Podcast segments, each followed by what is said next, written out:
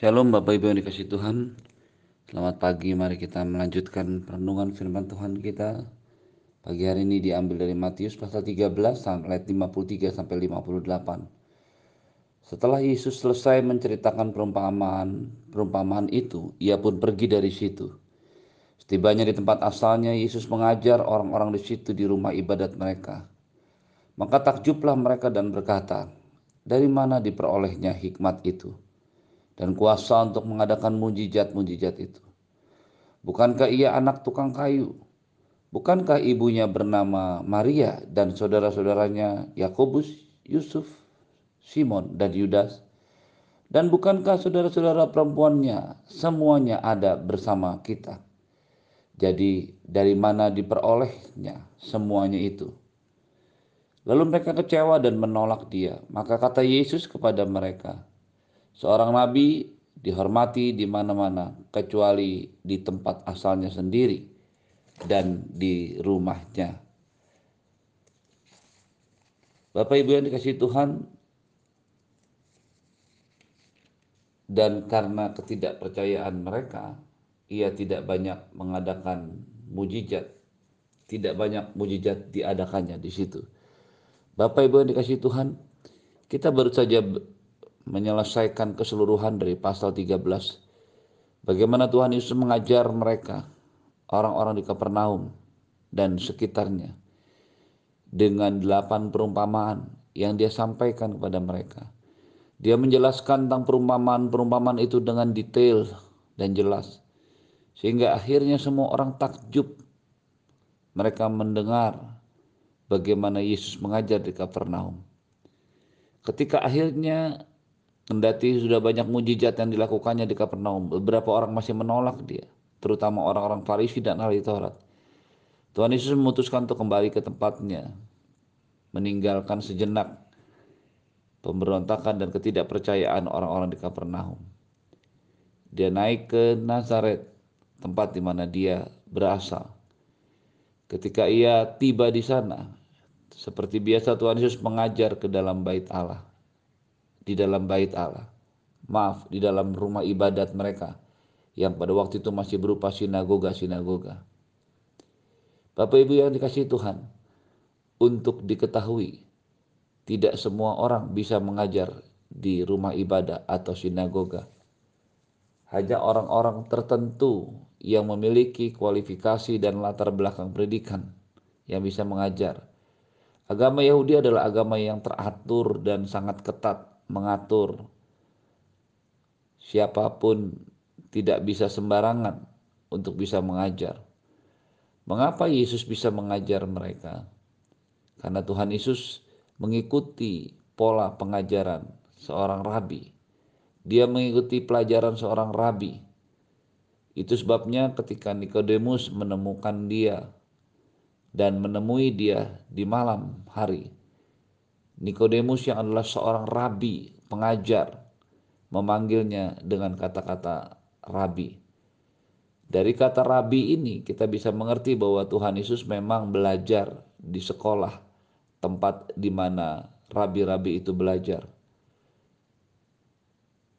Alasan yang kedua, inilah yang membuat Tuhan Yesus bisa mengajar di bait Allah. Dia memang belajar menjadi sekolah uh, di dalam sekolah rabi atau belajar menjadi rabi.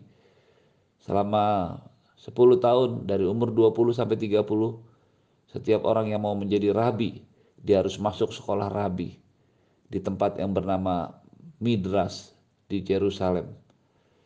Ketika tahapan pendidikan lain bisa diselesaikan di rumah-rumah maaf di rumah-rumah di orang tua mereka dan pendidikan menengah diadakan sebagai persiapan untuk sekolah rabi itu ada di dua tempat selain Yerusalem, maka sekolah rabi itu hanya ada di Yerusalem. Itulah yang dilakukan oleh Tuhan Yesus. Sehingga dia dipanggil rabi dan dia boleh mengajar di dalam rumah ibadah. Ketika orang banyak di Nazaret mendengar pengajarannya, mereka melihat hikmatnya yang luar biasa. Mereka melihat kuasanya yang dahsyat ketika ia mengadakan mujizat. pelayanan yang penuh dengan kuasa. Mereka mendengar bagaimana Yesus melakukan banyak mujizat di tempat di mana ia mengajar. Bapak Ibu yang dikasih Tuhan, semua hikmat dan kuasa yang diperoleh Tuhan Yesus berasal dari Tuhan dan kuasa Roh Kudus. Di dalam Lukas pasal 4 ayat 18 dengan jelas Roh Kudus, maaf, dengan jelas Tuhan Yesus menyatakan Roh Tuhan ada atasku oleh sebab ia telah mengurapi aku. Hikmat yang diperolehnya dari perenungan firman Tuhan, dari pembelajaran firman Tuhan, kuasa yang diperolehnya melalui pengurapan Roh Kudus, itu tidak diketahui oleh orang banyak yang ada di Nazaret. Itu sebabnya ketika mereka melihat hikmatnya, mereka melihat kuasanya, seharusnya mereka mengerti bahwa semuanya itu berasal dari Tuhan. Tetapi karena mereka melihat siapa Yesus pada waktu kecil, sisi manusia daripada Tuhan Yesus. Mereka melihat, mereka mengatakan, "Bukankah ia anak tukang kayu? Bukankah Maria ibunya? Bukankah saudara-saudara laki-lakinya? Bukankah saudara perempuannya ada bersama-sama dengan mereka? Bapak Ibu yang dikasih Tuhan, menjadi sebuah keheranan dan pertanyaan buat kita. Mengapa mereka masih juga melihat sisi kemanusiaan dari Yesus dan tidak melihat sisi keilahian, ketuhanan dari Yesus? Mereka melihat Yakobus, Yusuf, Simon, dan Yudas yang adalah saudara-saudaranya. Mereka melihat Maria, mereka melihat status pekerjaan sosialnya. Dia adalah anak tukang kayu. Bapak Ibu yang dikasih Tuhan, semua ini menghalangi mereka untuk mengenal keilahian, ketuhanan dari Tuhan Yesus.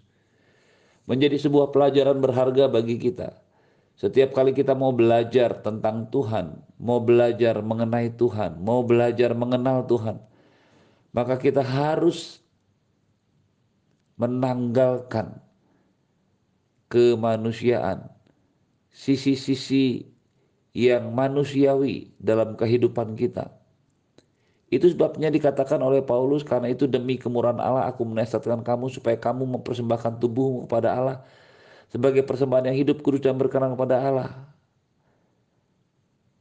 Dan janganlah menjadi serupa dengan dunia ini, tapi berubahlah oleh pembaharuan budimu sehingga kamu dapat membedakan manakah kehendak Allah apa yang baik, berkenan dan sempurna.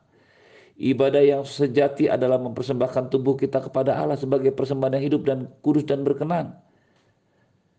Dan kita akan bisa mengenal kasih karunia Tuhan. Kita bisa mengenal kebaikan Tuhan, rencana Tuhan dalam hidup kita. Melalui perubahan akal budi, melalui perubahan karakter, melalui perubahan sikap hati dan pandangan kita, pola pikir kita.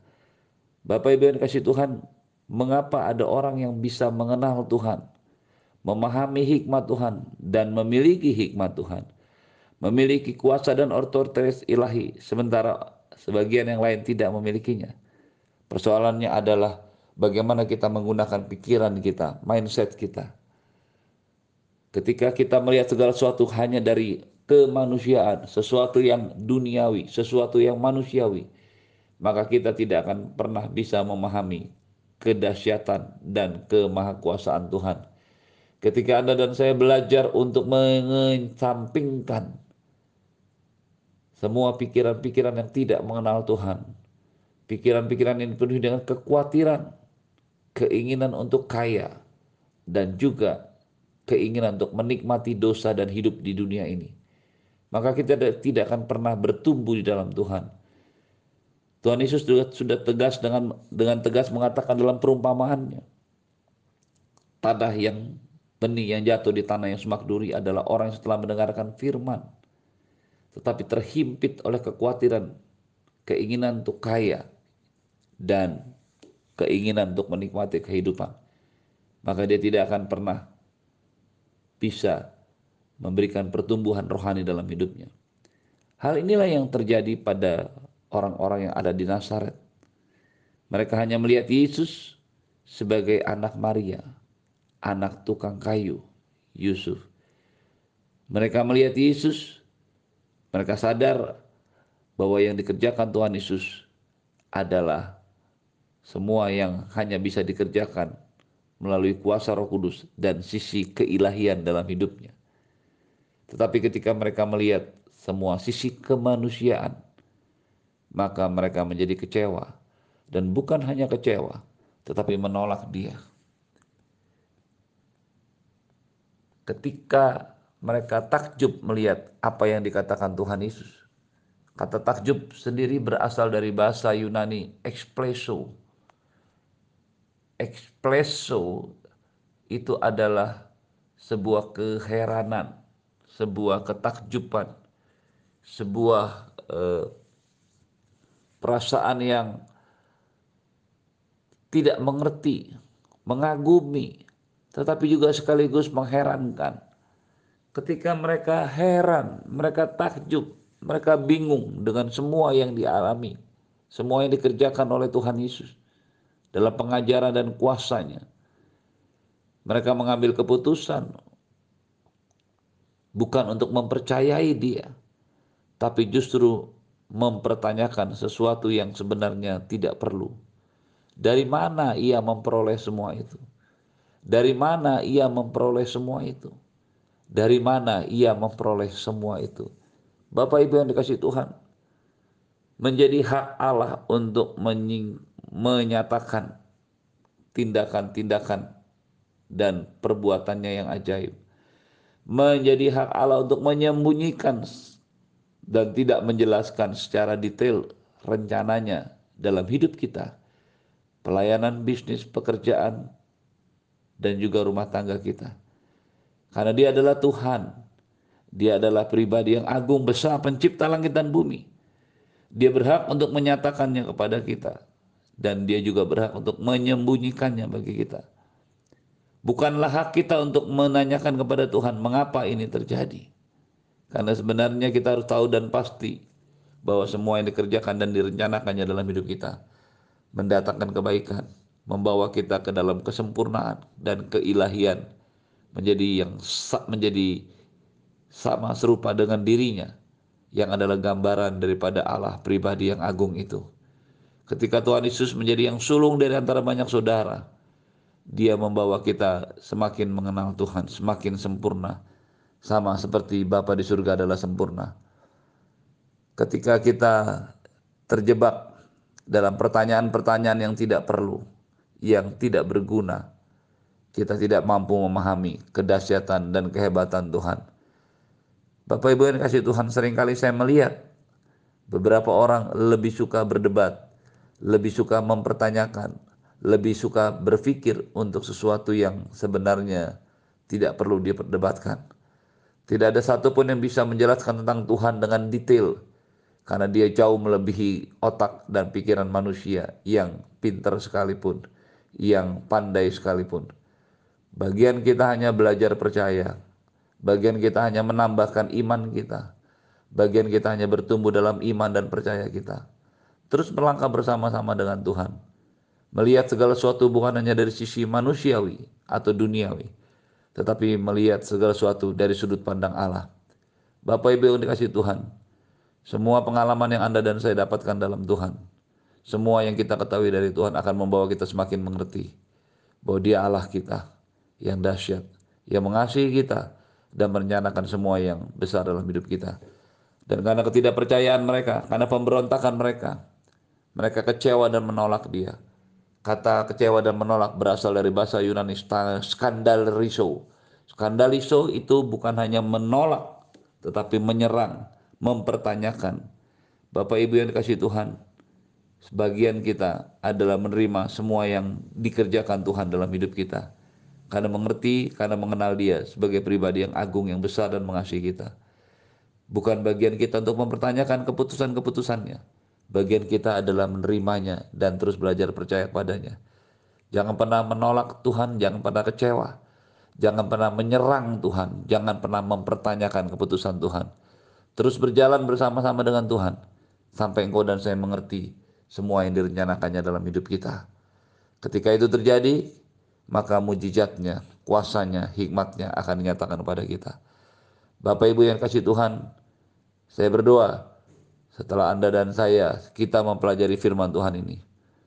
Hati kita semakin percaya bahwa Tuhan merencanakan semua yang baik dalam hidup kita. Percayakan hidupmu kepada Tuhan. Bergembiralah kepada Tuhan. Maka dia akan memberikan padamu apa yang kau inginkan hatimu. Bapak Ibu yang kasih Tuhan, terimalah berkat yang berlimpah-limpah dari Bapa di surga, cinta kasih dari Tuhan Yesus. Penyertaan yang sempurna daripada Roh Kudus, menyertai hidupmu hari ini dan sampai selama-lamanya. Di dalam nama Tuhan Yesus semua yang percaya katakan. Amin. Shalom, selamat pagi, Tuhan Yesus memberkati.